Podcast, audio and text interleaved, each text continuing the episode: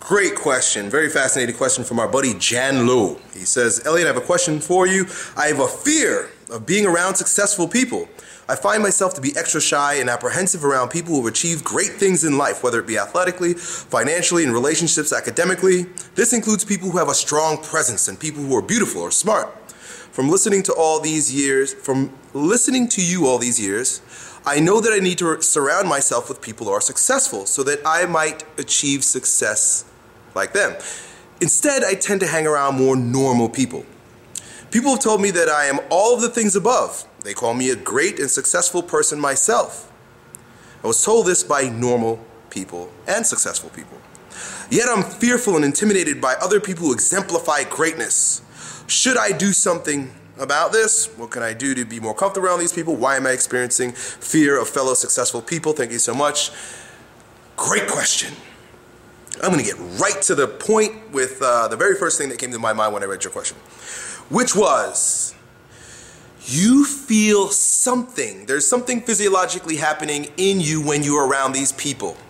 You call it fear because you don't know what else to call it, but I am going to call it awe. Like the root of the word awesome. You feel awesome. You feel awe amongst these people. And the reason why you feel it so strongly is because they exemplify who you actually are on the inside. They are a mirror for who you are on the inside. And looking in the mirror is often the most uncomfortable thing that a human being can do.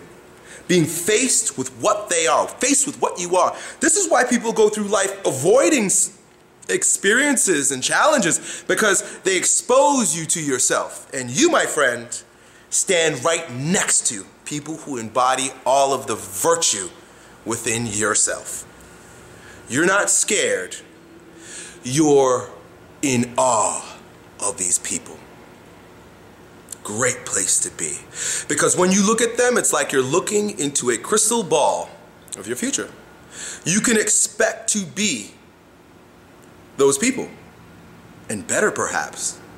Because uh, as we evolve as human beings from one generation to the next, and I don't know how old you are, we remix success. And if you're amongst seven successful men who give you that feeling of awe, your success will be a fruit of blending their expertise or their awesomeness into a brand new kind of awesomeness. And this is how we just get more fucking awesome.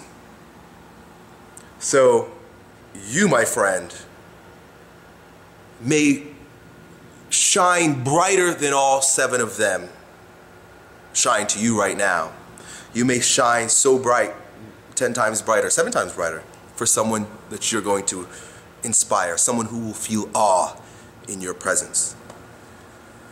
So that's really the that's the, the meat of this thing here, brother, is that you're in a good spot what you should do. And everybody wants something to do. I think just the shift of, uh, of focus from the word fear to the word awe in your consciousness will change your entire change everything.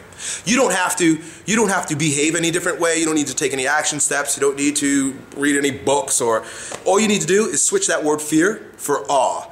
And what that's going to do is it's going to physiologically energize you in a different way because you're moving from now from not from a place of fear because you tell yourself to, the stories we tell ourselves become our physiology. You're saying the word fear. The word becomes the flesh. You understand when I say that? The word becomes the flesh. It's just a fucking abstract idea, but it embodies itself in, in you. Don't use words that you don't want to become flesh in your in your world.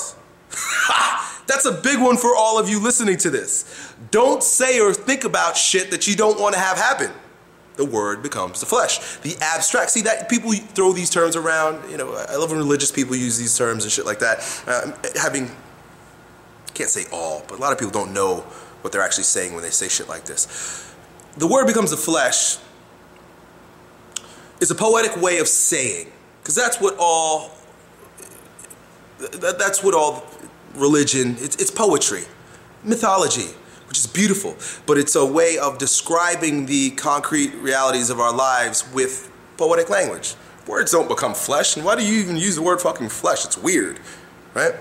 Well, another way to put it is the abstract becomes the the concrete. Do you understand?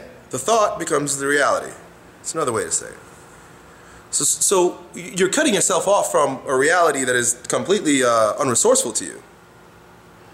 Looks weird. You guys got like my screen on one side, the wall on the other. You're cutting yourself off from unresourceful ideas, fear, and research that word awe. Like I told you, it's the root of the word awesome. Do some research on that word. Remind yourself that that's what's happening physiologically in your body. You're experiencing awe.